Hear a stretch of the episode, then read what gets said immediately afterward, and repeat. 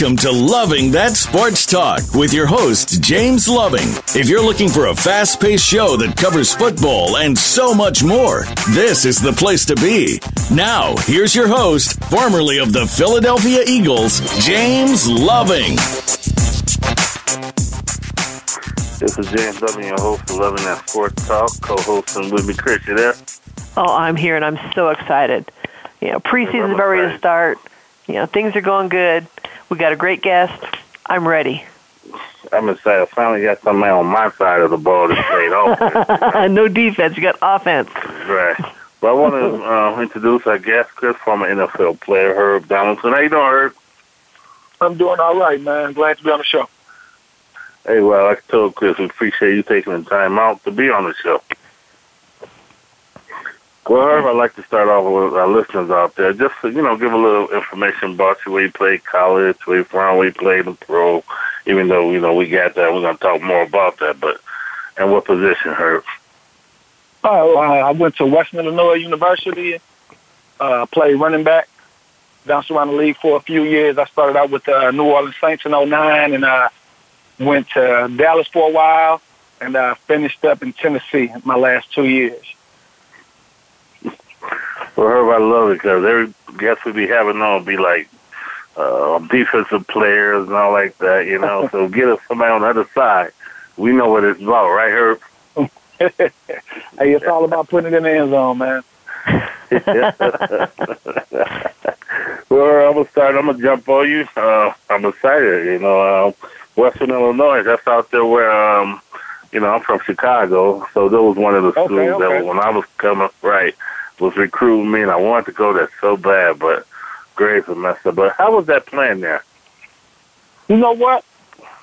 Honestly, I, I had a great time playing there. I had uh, some great coaches, and I mean, I don't know if you ever been to Western, but we we are one of them one road, you know what I'm saying, towns. So it was a little easy to stay focused. You know what I mean? Because I when you wanted to go out, you, you, we had like two boys and Walmart. So uh, that made focusing on, on the task at hand a little easier. But um, like I said, I had some great coaches. Uh, Don Patterson was my head coach, and he was uh, from that Hayden Fry coaching tree out of Iowa. So you know they had a lot Whoa. of successful coaches that coached a lot of successful yeah. NFL players. And uh, Ronnie Harmon was my position coach when I originally signed, and he played for like 12 years uh, out in San Diego and Buffalo. So yeah. I had a wealth yeah. of knowledge. And uh, I remember my recruiting trip, my coach, he said, I'm not going to teach you what it takes to be a good college back. I'm going to teach you what it takes to get to the pros. So that's what, you know, of course, I went to go get me a degree too. I finished that up, but he definitely had my, my mind wrapped around making it to the next level. And I was fortunate enough to stay healthy, eligible, and make enough plays to get to the NFL. Wow. You have some so, so, so Herb, um, let, let, let's focus on your college because, you know, you've kind of mm-hmm. glossed over a little bit about what you did, but there's a lot more. There's a lot more that our listeners would like to hear, and I was I was very thrilled to hear what what you what what, what you obtained while you were there. So I understand back. that you there, there, there's there's two uh, your senior year. Um, there are two number one re- records or, or, ranks that, that you that you had. You know, the 1st mm-hmm. one was you, for rushing. You know, yard, yards per game per per per uh, per game, and you had 162.18 yards per game, which would put you in first place of nationally of all college players, Division One. Second one was scoring. You had 12 points per game. You know, and that's that's not easy to do. Yeah, it, was definitely a, a, a really good senior year. I wish we could have made it to the playoff before uh, before the BCS ended and they got into the the four team playoff now, like the one double A. Right. It's a legit playoff, and that that's the big thing. I think we finished up either seven and four or six and five, but we we uh ended up on the short end of the stick my senior year. But yeah, personally, individually, I guess I uh, I, I finished really strong. Ended up uh breaking our uh a guy the guy that was the man when I first got to college, the guy by the name of Travis Glasper, he had actually set uh, our school record, and I was fortunate enough to break both the school and the conference record my senior year. So uh, it was a really good year, and we were definitely uh, we had a young quarterback, so we we were toting the ball a lot. I got a lot of carries too, so uh, yeah, we we definitely were a, a, a run first oriented team, and uh, we got some wins, but not enough to get us in the playoffs. But yeah, personally, I, I did my thing for sure. Yeah, no, no, no. You you got to give yourself credit because just because he might have been young, you were you you did your you know obviously you did your thing, and you know you you proved yourself time and time again in in that in in your your four years because you accumulated. I found out your uh, career uh, yardage was over four thousand yards in your in in the four years you played. Yeah, now uh, like I said, we we had a guy that I think, yeah, when I was a freshman, I redshirted, and you know, kind of in my mind, I was like, I don't, I didn't see it as a problem because one, it gave me one year ahead of the game, uh, getting acclimated to the college life. You know, taking those 15 hours worth of classes each semester, so I was going to be on track to graduate. And uh, also, I got to just sit behind and watch somebody that was good at it because the guy that was the man, Travis, he um he was our starter. He was only a junior, and he had just ran for like either 13 or 1400 yards the year before. So he was somebody that knew the system, was successful at it, and somebody I could learn from. So, like I said, I got to sit back those first two years, my uh, true freshman year and then my redshirt freshman year, and just watch. Even my mm-hmm. first year playing, I, I want to say maybe I had like 50 yards rushing for the entire season. So those were I wouldn't call those a wash because again I was getting myself acclimated school wise where I knew I was going to graduate on time and I was learning from somebody that was very successful. So, uh, but yeah, when I got the ball rolling and and it was my turn to kind of take the reins, yeah, my sophomore through senior seasons, I, I put up some really good numbers, and uh, we had some really good linemen. Because that was a big thing too. Is as good as I was with the ball in my hand, we had some guys plowing plowing some holes. So I wasn't I wasn't breaking a lot of tackles in the backfield, but uh, yeah, we we had a we had a pretty good system and some really good linemen up in front of me. Nice. So the, the last thing I want to bring up, though, has to do with you placed third nationally in the Walter Payton Award voting. Now that that's that's got to be very, you know, very impressive. Very you know, you know, because Walter Payton's no, you know, everyone loved the man, you know, yeah. and and for you to have come third in voting that year, coming from from the school you did, that's you know give yourself some props. Yeah, well, you, you know that's that's our that's our Heisman in one double A. But uh, yeah, no, you know what? And the, the the cool thing about it was I did so well individually.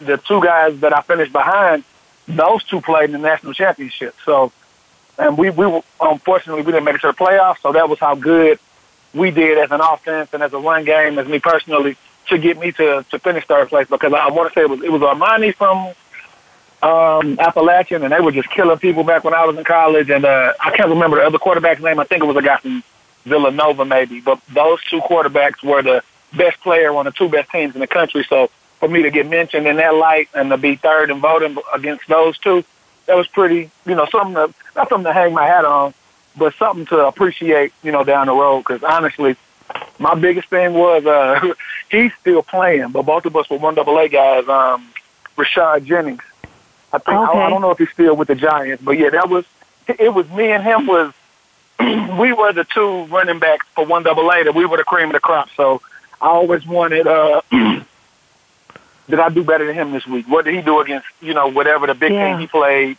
You know in the Division One A, the big team. So I, I kept track more of him, comparing my stats and what I did to him more so than the Armanti Edwards. You know what I'm saying? The, the guy, the, the quarterback. So. Mm-hmm. Hey Herb, I had two two points yes, I'd like to make with you. One was you spoke about um, Hayden Fry. You know, I had fortunate enough to play against him. Well, he was coaching at Iowa. We played him in the Holiday Bowl game, so I already know what you mm-hmm. talk about with him. Great coach. You know, and then mm-hmm. two, you say Ronnie Harmon. Didn't he play for Iowa? Or am I right? Yeah, he did. Yeah, and that was yeah, the thing. All yeah. those.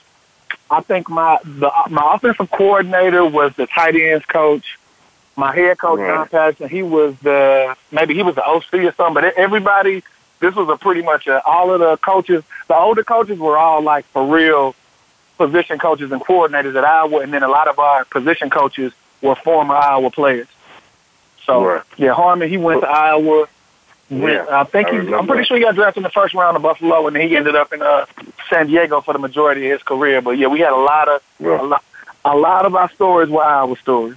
So you know, my, my second point, um, like Chris was saying, you did amazing thing that I would love for you. It ain't you bragging on it, but you work hard to, to achieve that. You know, so get that out there. What you done? We like to hear that. Everybody like it, but my second thing, I like to explain to people because a lot of people don't understand. They see football on TV, they're thinking, okay, blah blah blah. Tell them how hard and what you to make an NFL team. Well, I mean, you know, well, you got to look at it as I remember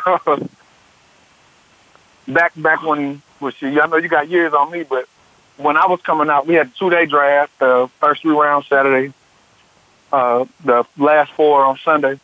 So, you know, I'm hoping to get drafted uh, on the second day. One of my teammates, friend of mine, he got drafted one of the, like, number 69, real early in the, uh, the first or the third round on the uh, second day. So I'm hoping, you know, I'm like, okay, things calling, and, you know, a little anxiety because I, I'm, if you draft me, hey, I'm happy. I get to say that I was drafted, but I, I always felt like I would make it. But with all the accolades I had, with all the records I had, I was still an undrafted guy, and that's that's not a knock on my career or how hard I work. That's just how hard it is to get there. So with me leading the nation in scoring, rushing yards per game, I still was not good enough to get drafted. I, it might have been 255 or whatever, however many picks. And like I said, you can't. Some people could say, "Oh, well, I don't want to do it." No, this, regardless of how you get to the NFL, man, it's a point oh whatever percent to, to actually make it to the NFL. So you just gotta acknowledge that this is a a great opportunity that you very few will ever get the chance. Whether you on a two day contract in a rookie mini camp or you make it ten years and you a vet, it's, it's something that you gotta appreciate, enjoy, and respect for the business that it is. Correct. Well, this is what we're going to do. We have to take a break, but when we come back, we'll hear a little bit more from uh, my former NFL player, Herb Donaldson. We'll be right back.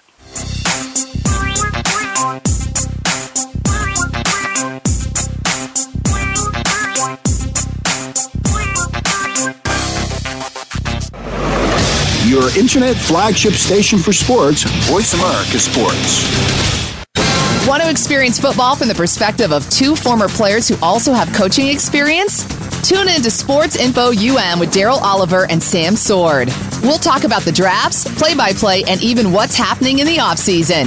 Daryl and Sam have the connections and the knowledge to bring you the inside stories of the game's past, present, and future. We'll cover the camps, on and off field, and everything else, football and beyond. Sports Info UM is heard Mondays at 8 p.m. Eastern, 5 p.m. Pacific on the Voice America Sports Channel.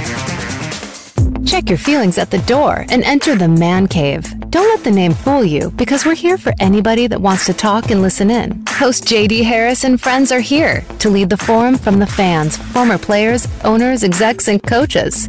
While inside the man cave, you do whatever you like. We won't judge. We'll even go beyond sports to talk technology, current events, and entertainment. Tune in every Wednesday at 3 p.m. Pacific Time, 6 p.m. Eastern Time on the Voice America Sports Channel. Your internet flagship station for sports. Voice America Sports.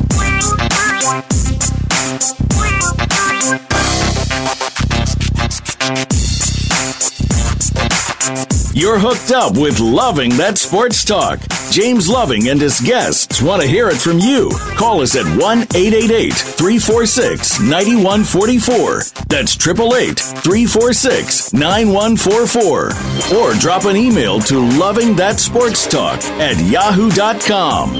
Now, back to the show. This is James Loving, your host, Loving That Sports Talk co host, and Chris, you there? I'm here, James. Finally got something on the ball that knows what it is. Where the mark? Where that rock, right, Herb? Oh, Yes, you better sir. be careful. I'm going to throw a question at you guys, so you're not going to like my question. Well, Herb, I got to know. You spoke about something that, you know, that's uh, just a little bit more on what you're talking about because I was in that same boat you were, sitting there waiting for the draft, you know. Everybody said, oh, you're going to get drafted and all, and there's so many people, but you know, just explain how you know it ain't disappointing, but you know, you know, there's great players out there, right? Yeah, for sure. And then, you know, I remember uh, just a guy. Know, I, I can't remember his name, but he played safety at Oklahoma, and uh, you know, they had the ESPN cameras all in his house. The, you know, it's the last few picks, and the guy that get drafted. And my mom was, my mom upset. She want her baby to get drafted. And you know, I understood, but I'm like, look, this dude went to Oklahoma. He all this, all that, big school. He on TV every Saturday, and he didn't get drafted. So the fact that I even had a realistic chance is, you know, while it's disappointing, it's something to say, hey, you know, I was in the top 300 picks. I just wasn't in the top 250. You know what I mean? So it is what it is. And I was a when I I was like a preferred uh, free agent or whatever it's called, priority free agent. That's what it's called. But you know, like I said, it's one of them things where you gotta you gotta appreciate that you even thought of in that breath. Like, hey, you was good enough to to get a call, and that was when I uh, my phone started ringing off the hook as soon as the draft was over. Like I said, a couple of teams called me during the draft, and I had some long conversations. I'm like, well, just call me when you're ready to pick me. But you know, when the draft was over, that's when everybody's calling. And I actually signed with the Saints. I had had no contact with the Saints personally. My agent had, but I never talked to them personally. And um, Sean Payton actually called me, like literally. I'm like, hello, man, it's 504 number. I don't know. Like I said, I just hadn't talked to them, so I was like, they were the last team in my mind. But it was actually Sean Payton calling me. It was funny because he was talking smack because he went to Eastern Illinois, so he was talking all this about what he used to do to Western and blah blah blah. So that was fun, yeah. the little banter between the Western and Eastern. But the fact that the head coach found it necessary to call me and offer me the opportunity, I was all in. You know, as far as going, signing with the Saints. Right. He did go to Eastern Illinois. You're right. mm-hmm. I didn't realize that he was he was there. Yeah, he broke all of the. uh He set the records that Tony Romo broke. So yeah, small world. Yeah, it is. well, that, that's yeah. All right, so I, I told you I was going to bring up a question. you know, so you guys been talking about offense, but hey, I've said time and time again that defense wins games, and apparently the Minnesota Vikings they've heard me. They listened to listen to what I said.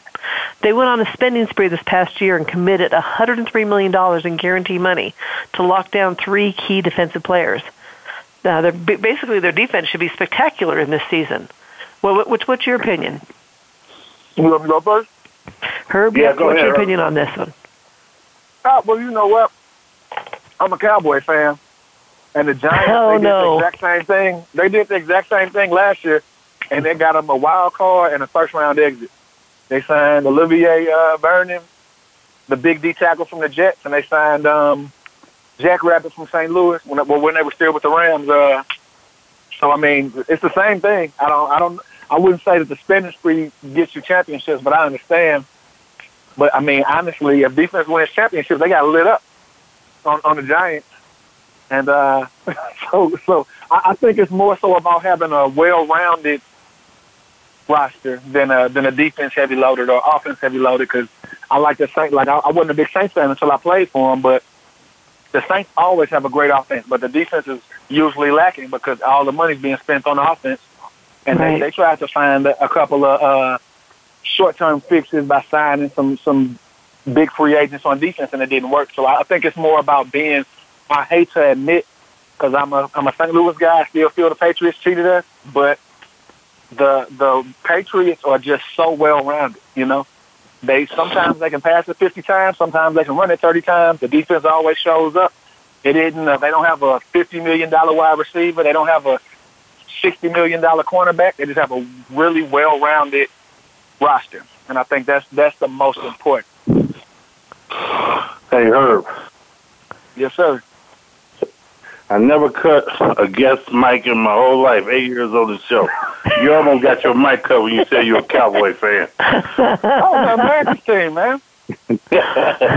You almost. Yeah. You know I hate those Cowboys. Come on.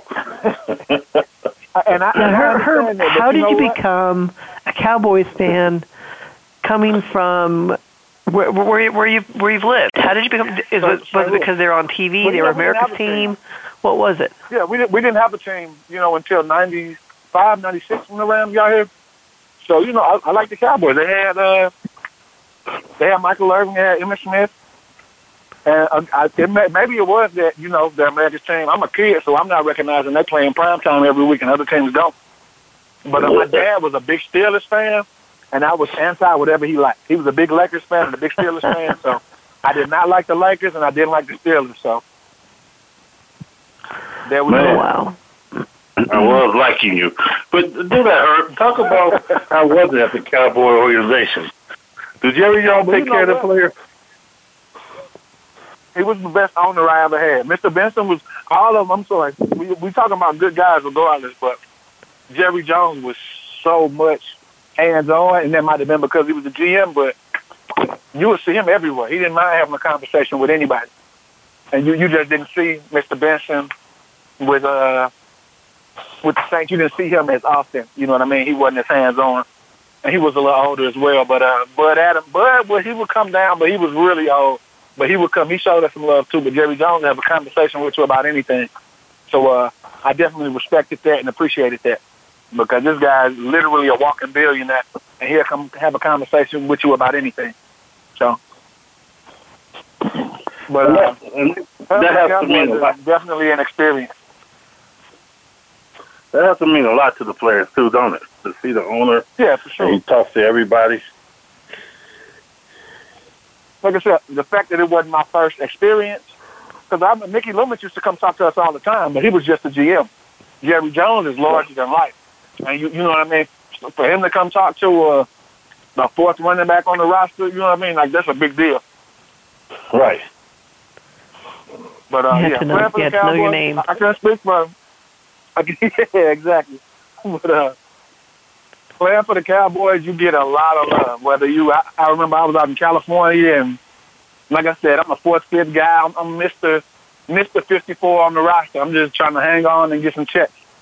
And people just, man, let me get an autograph. He played for the Cowboys. How Jerry Jones? How's the stadium? How's Jason Witten? So uh, that's that's different. That is that is real fandom when you when you play for them.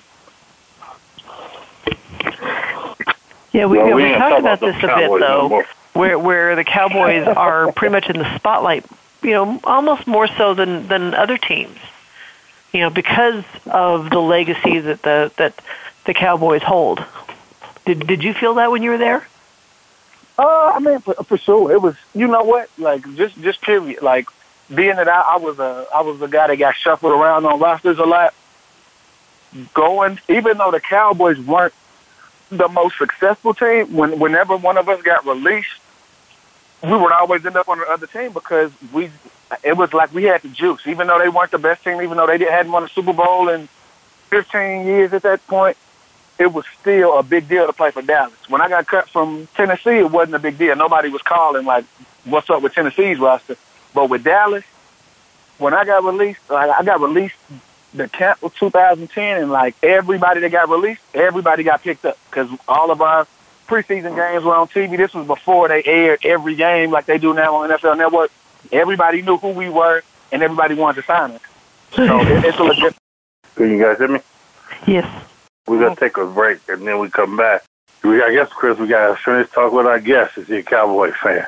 Oh, I'm I'm ready. I'm He ready. just ruined, just ruined my day. I was all happy, and now look at him. we'll be right back.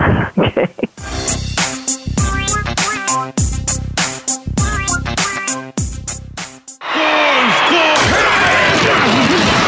Your internet flagship station for sports.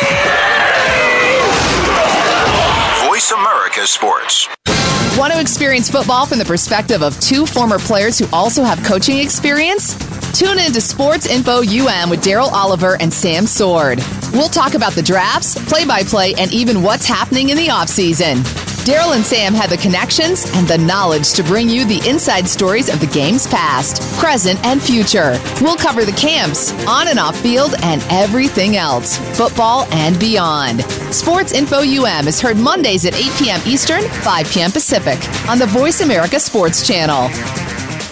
Okay, sports fans, here's your opportunity to discuss football, America's favorite sport. On an annual basis, millions of people attend, watch, and listen to football, both pro and college. Ray Ellis Sports, an internet talk radio show, was developed with the fan in mind. Join host former Philadelphia Eagles and Cleveland Browns strong safety Ray Ellis on Voice America Sports every Tuesday at 1 p.m. Pacific for exciting interactive football discussions from the fans' perspective. Tune in every Tuesday at 1 p.m. Pacific to Ray Ellis Sports right here on the Voice America Network and let's talk football.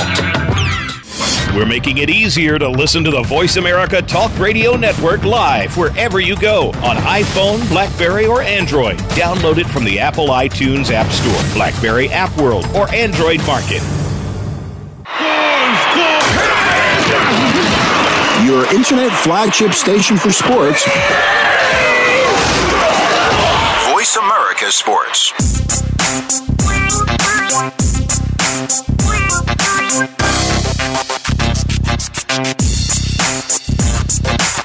You're hooked up with Loving That Sports Talk. James Loving and his guests want to hear it from you. Call us at 1 888 346 9144. That's 888 346 9144. Or drop an email to Loving That Sports Talk at yahoo.com.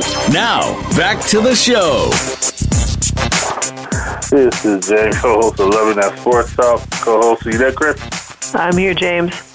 And we got our guest, Herb. You there? Yes, sir. Chris, have you ever like went out and ate something and you're outside, you see it on the menu, and you're like, "Oh man, Kim, man, great, great running back, running back." They Then you get on there and they say something about Cowboys, and you're like, "Man, I want that meal." yeah, I've I've read things like that before happening. I just told them, take my order back. Give me my check. Let me go. well, go ahead, Chris. Go ahead. All right, all right. Let, let, let, let's turn the tables a little bit, a little bit, Herb. Let's let's quit talking about the Cowboys so James can calm down. Uh, so there are four explosive running backs that changed teams in the off season. They're Adrian Peterson, who's now with New Orleans Saints. Jamaal Charles is with the Broncos. Marshawn Lynch is with the Raiders, and LeGarrette Blount is with the Eagles. What do you know? So, of these four, which do you see making the biggest impact for their new team? Herb, what do you think? Ah, that's that, that's a tough one. That, that's legit. I think I know. to be between um, just because Lynch didn't play. You don't know. You know. You you don't know the the mystery's there, and it's to an extent it's with AP too because AP didn't play last year after being injured, but he only played two or three games. So you don't know if Father Time caught up with him, and the fact that Lynch literally did just take a hiatus like that. That's tough. But I think honestly, I, I'm a Saints fan.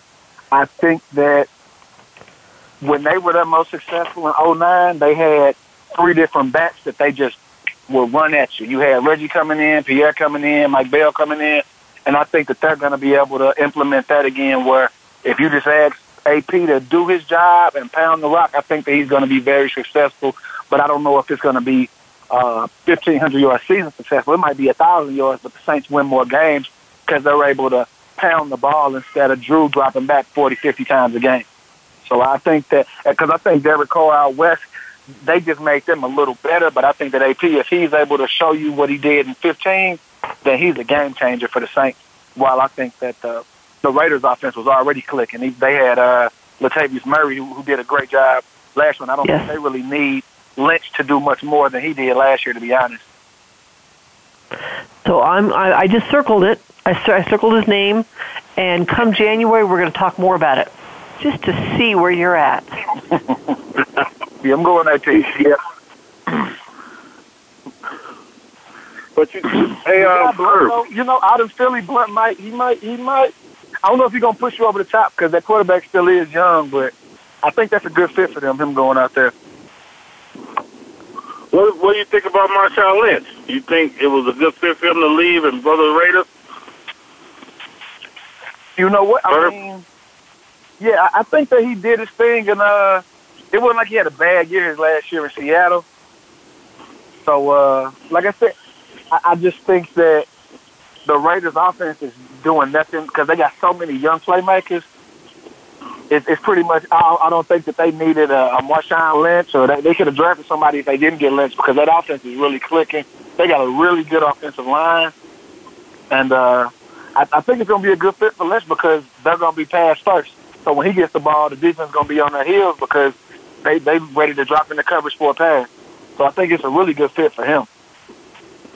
You know what, Herb? I played running back in high school in those years and broke my hip, broke my wrist, bro. Running back is no joke because you always going against seven or eight, you know, blocking or, you know, receiver, you know, one or two or three, but the hits you take, is it, I mean, explain that. Yeah, I mean, honestly, that's I'm not a, a like a Gold's Gym guy, but you gotta build your body up because you're gonna take a pound. Like you can't skip lifting because, like you said, it's it's literally 11 people that's trying to hit you every play. You got some Yeah. corners, and that's what's funny. When you get to the NFL, I remember playing with uh Cortland Finnegan. Man, he was the littlest guy on the team, but he wanted a piece of you every time, no matter what. But you going down, he gonna run in and he gonna get a hit, and that's and that's the way it is playing running back. Every time, it's 11 people trying to hit you, from 340 D tackles to 220 safeties with a 10 yard head start. So you know you got to really be ready for the physical pounding. And when I played, I was a physical back. I wasn't trying to outrun anybody. I was trying to, and then as much as they wanted to hit me, I wanted to hit them first. So they didn't want to hit me in the second quarter. They didn't want to hit me in the fourth quarter. Them, them arms that they sticking out, they done turned into nubs because they don't really want that contact. So you got to be able to uh, take it. But I was much more into giving. Hmm. Interesting. All right, so let's talk a little bit about training camp. You know, uh, uh, what, what's your opinion on this? Should the should the veterans risk injury by playing hard, or let the rookies and walk-ons go head to head for a chance to earn a spot on the 53-man roster? Oh, well, you know, Herb. they, they that's kind of the way it plays out. Yeah, yes, sir. What was that? Yeah. I wanted to answer this before you talk. I want to see what you say Oh, after I say this. So, when I was with Philly, um, they made the uh, rookies do everything. I, I remember Mike Quick on the sideline. He maybe ran one or two plays in practice. Was that the same for you? Go ahead. I, I want to see if you got. Well, you know what? It was different in each three teams that I was. I was with uh the Saints 09 camp, Cowboys 10 camp, and then um I was in Tennessee for 11 and 12, and uh it was much different. When I was a rookie in New Orleans, it was not what Uh-huh. I'm talking about. It was literally. And and I had to ask the vet. I said, "Is it because I'm a rookie, or is this the hardest thing that you ever done?" He was like, "Yeah, this is the hardest camp I've ever been in in my life." And it was because people were walking around with uh, what was it, 44 t-shirts? Yeah, Super Bowl 44. So they were walking around with 44 t-shirts. I didn't even know what it was. Like, I was just trying to make the team. I was focused on the next day. And those vets, they were focused on the end goal. And when I say they competed, like, I remember early, one of the first days we put on full gear, pants, shoulder pads, we had, and, and Tate was notorious for this. He would just say, throw the script, first and goal from the two, goal line offense, goal line defense. I seen Reggie Bush get killed. I'm like, man, I ain't saying like this dude. That's Reggie Bush. Reggie Bush got a twenty-five million dollar contract, and he just got smacked like he was a, a rookie free agent running back. So let me tighten up his gear because it's on. Like, and that and that's the way it was. We competed every day, at least once every practice. He, him and uh, what's my guy's name? Uh, Williams, that uh, the the one, the bounty gate guy. They would just call plays Yeah. against each other. We would just go. We would get get to the fifty, and he would call offensive plays, have his personnel, and coach would call defensive plays. So I remember one of the first days we had double cat corners coming off. Like it was, we competed. This we we didn't stick to the script. We were about competing and getting better each day. So that was a little different. Now when I get to Dallas, it's kind of you know, hey, let's let Herb get a bunch of carries, and you know, I was with Marion Barber and Felix Jones. Yeah, they they get Right. two reps apiece, and then they out. So it, it was a little different where it was more scaled back. But I think that's what pushed the Saints to that Super Bowl in 09 was because we just competed so hard. It wasn't nobody was resting on their laurels, and everybody was trying to get better. Chris? Interesting. Well, that's uh, it's kind of what I expected to hear because because that that's what the preseason is for is to is for the the rookies and all that to kind of show out because the veterans You know, James, you and I have talked about this multiple times about how the veterans know that they've already got their their spot locked down. You know, there's a few that are on the the line. You know, not sure, but the ones that are that know that they're going to be there, they got the contract behind them. They really don't have to try hard. So why not Yeah, let I the, mean- the rookies do it? It was like it was like you know the veterans. You know, like hey, we know. It was like you know we. Were, I was trying to get in every place. I'm like you, uh, her make the team. You know. yeah. But uh, I kind of liked it, you know, because you know veterans weren't getting all the plays, so we got to, the coach got to see us more, you know. So it, it was it was it was good. But then I was like, God, they just standing there, and we over here busting our butt, you know, and they just got the helmet off over there talking, you know. Yeah, and but you know what? When they uh when they first switched the rules, and uh, after the lockout, when they changed it to where it was no two a days. When we still had Yeah. two a days in Dallas, it was like literally some two a days. The vets wouldn't have to come. It would be only for the uh Mm. them them fledgling. If you was if you was third, fourth on the depth chart, you had to come to this practice. And that that practice was all for us. And like I said, I appreciated it because, like you said, now I get the spotlight. Now I'm getting I'm getting three reps with the with the two offensive lines. You know what I mean? Yeah. So let me show what I can do. But uh, when I was with New Orleans, like I said, we competed heavy. That was one of the reasons I signed with New Orleans as well. They had Pierre Thomas, who was an undrafted free agent running back.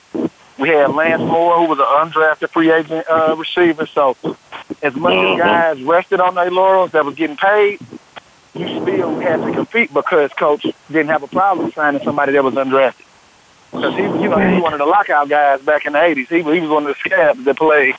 So you know, he let everybody compete. If you showed up and you competed, he'd give you a job.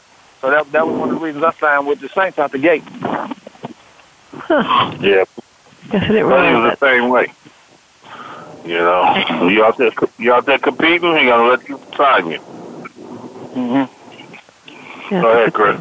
So, so let me ask you this: of the three teams you played for, which which team did you w- would you have preferred to play with, or or or did you feel was a better fit for you um, as as a, as a running back? I, you know what? With Tennessee, I would say I didn't like it because everywhere else they they let everybody play. In Dallas, they had uh, Tashard Choice, Marion Barber, Felix Jones. Everybody got to play. In New Orleans, Mike Bell, Reggie Bush, Pierre Thomas. Everybody got to play.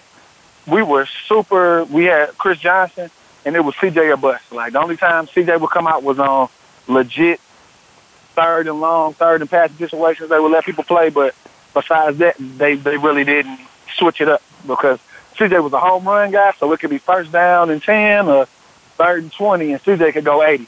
So I understood it. I just thought that we could have been a better team if you let us all play. But uh, in those other systems, I felt like those were good fits because the backs didn't get beat up, and you had plays for specific skill sets. Even though everybody could do everything, you couldn't go out there and not be able to catch. But you would have a, a, a, play call sheet when Reggie was in the game, a play call sheet when uh, Pierre Thomas was in the game, a play, play call list for when Felix Jones in the game. And, you know, that, like I said, that diversified the team, and it gave everybody an opportunity to just to to produce, to be a part of the game plan, to, to go out there and make something happen. You know, we got to take another break, but when we come back, uh, we still got more questions. When we come back, I'm still about that cowboy. I'm thinking about, man. we'll be right back.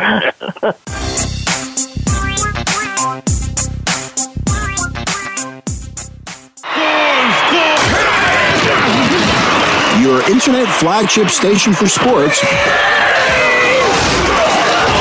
Voice America Sports. If you think you've seen online TV before, let us surprise you. VoiceAmerica.tv is online now. The leader in live internet talk radio has done it again. Multiple channels, a state of the art viewing experience, live and on demand programs streaming 24 hours a day. It's exactly what you want, when you want it. VoiceAmerica.tv. From health and wellness to business, sports, and everything in between. Discover our new world. Visit VoiceAmerica.tv now and experience the future of online television.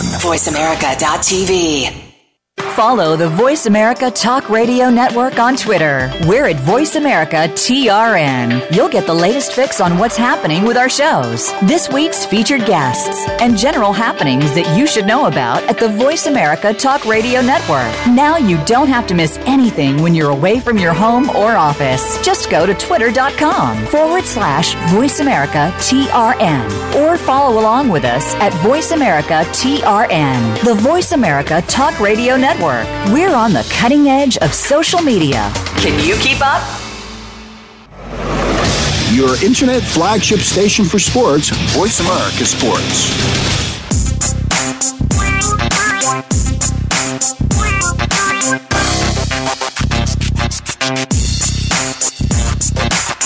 You're hooked up with Loving That Sports Talk. James Loving and his guests want to hear it from you. Call us at 1 888 346 9144. That's 888 346 9144. Or drop an email to Loving That Sports Talk at yahoo.com. Now, back to the show. This is James Loving, your host of Loving That Sports Talk, and co-hosting Chris. You there, Chris? Uh, I'm here, James. And we got our guest, Mr. former NFL player Herb. You there, Herb? Yes, sir. Herb, I got a quick question for you. When you was in camp, did you have a problem with veterans helping you with your plays or anything, or or whether the people was trying to make the team with you you had a problem with? Because I was in camp with Philly, and I, I don't know how they had camp with y'all, but it was four of us in the room, and um, you know most of the guys were the ones that they had signed or you know free agent or. And I remember one receiver with four of us, and I forgot to play on the field, and he told me it was the wrong play. And I was like, "Oh, this is a doggy dog world. This guy don't want me to make it." Did you have any problem with that? No, you know what? I never ran into that. I was always in some really good uh, running back rooms, and even when uh, after my first year, I remember helping out the undrafted guys. I was never really. Uh, uh, I definitely wasn't hating on nobody else doing it, but uh, yeah, the fact that I came into a room where everybody supported each other and helped each other, that kind of paved the way for how I acted with uh with when I was a little older in the game. So my first year, I had uh me and Mike Bell was real cool. Reggie was a good guy too, but I like after practice I'll go hang out with Mike type deal. But uh when we was at practice, Reggie wouldn't have a problem. Pierre wouldn't have a problem telling me how to do this or why we doing this or this is the check for that. So I, I never ran into a vet not wanting to help. That's good. So, Interesting. Yeah, I, I remember you telling the story, James, about how the guy told you the wrong play, and they're all looking at you, going, "What are you doing, loving?" yeah. So made you look bad. So. All right. Uh, so Tom Tom Coughlin is back. You know, with the Jacksonville Jaguars. That's where he originally, when Jacksonville first came Mm-hmm. out, you know, he he was with their team, and so he's there with the, as executive VP of, of football operations. However, he's at practice walking the sidelines, and and the players refer to him as coach. So Doug, Doug Marrone is the head coach, and he's okay with Coughlin working over his shoulder. However, you know, as the, with the season starts, all this might change. Uh, how, how, how would you view it as a player? Oh, well, you know what? I, I I'm not sure. Do, do they have a GM, or is this his fancy title pretty much making him the GM? You know, I'm not sure if they do have a GM. James, do you know? I didn't. I, didn't look into that. From what I I had don't heard know. and read. I, I gotta- he I gotta look that player. up. Yeah, I think that he was kind of signing off on the player. Like he was picking, he was shopping for the groceries. Marrone's coaching. So Mhm. I mean, if that's the case, and you know, he's a former coach in Jacksonville. He's a Super Bowl champion coach. You know, that's that's going to be natural for players to call him coach. But I wouldn't be, if I was the coach, I wouldn't feel you know any type of way. But the fact that he has been successful, the fact he has two Super Bowls, he the one that he's the guy that can beat the the damn Patriots.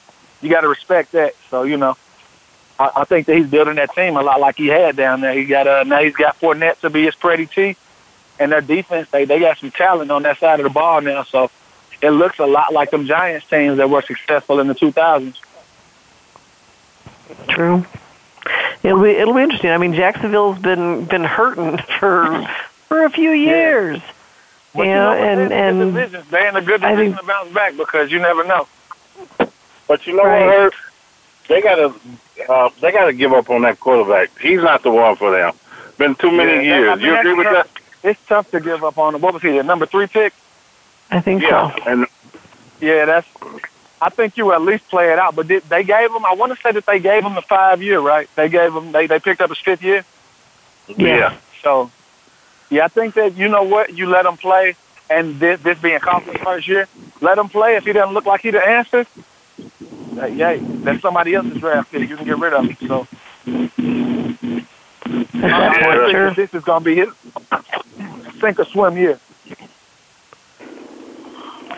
No, we got a couple years left with him then, but you know who who knows? I mean, maybe maybe Coughlin he's done magic with other with uh, the Giants. Maybe he can work magic But you know on uh? Jacksonville. I can't I can't name a, a offensive lineman. Like I know they got a really good defense. They they made some really big signings, but I can't name one of their offensive linemen. I think that's as big an issue with Bortles as anything because they got some skill players.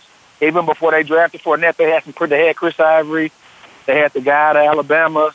So they they've had some good skill players. They got the two Allens at wide receiver. They signed the the tight end from Denver that went to the Super Bowl. So I think that it's more so getting somebody to keep him upright. I think that that, that helps any quarterback, of course, but especially some a young quarterback. Yeah, but if, you heard most of his yardage is at the game because they thrown out. Yeah, definitely. And, that, that, and that's he's a he's a fantasy guy. Like he'll get you some good fantasy yards, but they're not winning no games. And that's Yeah. always like you said because they down and they heaving it in the fourth quarter. So, but I, I think that if you when it's a pass because you're down 21 points. You're right. There's Go ahead, there, there's actually a lot of uh, fantasy quarterbacks out there. You know, you just need to to know who has a good receiving corps, good enough. Um, but yeah, Bortles. I I I I have never had Bortles, but I had I've had his his number one receiver last year. Okay. He got me a lot of points. I've, I've literally never played fantasy football, not one time. Yeah. Yeah, I've I've been doing fantasy football now for 15 some years. I I love it. And part of it is is yes, I I I live out here in Colorado, so we have the Broncos to see. But when you're in fantasy football, you know, you're you're watching a lot of different teams, different games paying attention to what's happening, not just one not just one game. But you know what? I, I've never played fantasy, but I would uh, play. I would play the parlay at my barbershop. So you put in five bucks on, on six games, and you can win a bunch of money because it's you know six games and they all got to cover and all of that. That that's been more entertaining to me since uh, since I've been away For from football $5, than- than yeah. playing fantasy. Yeah, five dollars. You, I think if you pick six games at five dollars, you win like one eighty. So you can't beat that. It, Yeah, it's literally, yeah, I think that's I not won bad. like one week. I did. I did like mm, seven, five years ago. I did a hit a ten teamer for ten G's. That was the smoke I ever did. Wow. Yeah, a ten teamer. That's Yeah, hard to do. Yeah, no, that's That would be because like I tough. said, that's six. I, I've won with six teams one time. Wow! I Wow. almost won last year, and I was I was furious. I'm down to every all five teams have covered, and I'm watching Carolina play the Rams in LA, and inexplicably, Jeff Fisher goes for two. It was like no way they could win the game. It didn't matter if they got a field goal, touchdown, a touchdown, and two points. They still lose. And he goes for two and gets it and blows my parlay. I was furious. You didn't make you didn't make the. oh Thanks. no! All right, so the, the the last question I want to talk about is Jay Cutler. So he was he had been cut by the Chicago Bears, and he was going to go on and start his broadcast career. However, Miami, Miami, Miami Dolphins needed another quarterback when Tannehill became injured. So first, do you think Cutler will be a good fit for the Dolphins? That's the first one, first part. The second, will Cutler be able to make a better impact with the Dolphins than he did with the Bears? Uh, I think he'll be a good fit because he, he had a successful season with Gase. He knows the system. Mm-hmm. And I mean, you know, honestly, what I take as the biggest shot, to be honest, is if I'm Matt Moore, I feel some type of way. You gave a guy that was not working out, did not want to play football, got another job. You gave him $10 million to do what I've been here since day one doing. So that that that would be my. That's where they need to really like kind of smooth over in the locker room because I'm sure it's people that's looking. Because from what I heard, and this is a while ago, but I just heard people just didn't like Jay. Like Cutler was not a favorite guy in the locker room. So I don't know how that's going to translate to their culture. If the receiver's going to feel some type of way or anything like that, maybe he'll be a totally different guy because now he's in South Beach and not Denver or Chicago. But uh, like I said, he knows the system. He was successful under that coach. The one thing that that is of note is that he had just as good, if not better, receivers in Chicago and Brandon Marshall and uh, Alshon Jeffries. So if that was his feeling in Chicago and they didn't make the playoffs, I don't know how much better you get by giving him $10 million instead of riding it out with Matt Moore, who's been here working with the receivers and knows the system as well. So. That's true. I'm, I'm to stay away from that. I'm glad you said that, though, Herb. I tell you what Cutler is. I don't know why they gave him that money and brought Yeah, him. I don't understand And that it one. literally, it's literally just happened because I love Kerry Collins, but Kerry Collins was, he was just, you know, older and chilling. And when uh when Peyton Manning had that neck surgery, they gave him like twelve million dollars, and he only played like four. And this is it, it it's like a mirror image. The Jay Cutler to Miami, Kerry Collins to uh, Indianapolis. Old guy knows the system, and does he want to be there? Is he really trying to make your team a Super Bowl contender? I don't know. So, but he definitely wow. cashed some checks on Tuesday. Well, True. They might as well gave it to um, Kaepernick, right, Herb? Uh, you know what? I think that that's the one thing because they they needed a they needed a starter pretty much of like I said I would feel some type of way if I was Matt Moore because they don't feel like he can compete. He can't be their starter. That's why they signed him.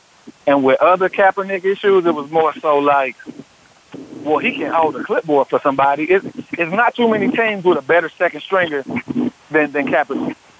So I think that with, with Miami, it's not as big a deal because the head coach took somebody that he had previously coached. You know what I mean? So that's that's why I feel like, oh well, you can't you can't make a big deal about that because one, they looking for a starter. Two, he knows the system, and we two weeks in the camp already. So wherever Kaepernick goes, he's gonna have to learn a new system in two weeks. You know what I mean? So right. But well, yeah, we at the end of the I show. Well, I want to thank you again, Herb. And like I said, you call in any week, be on the show. We'd love to have you.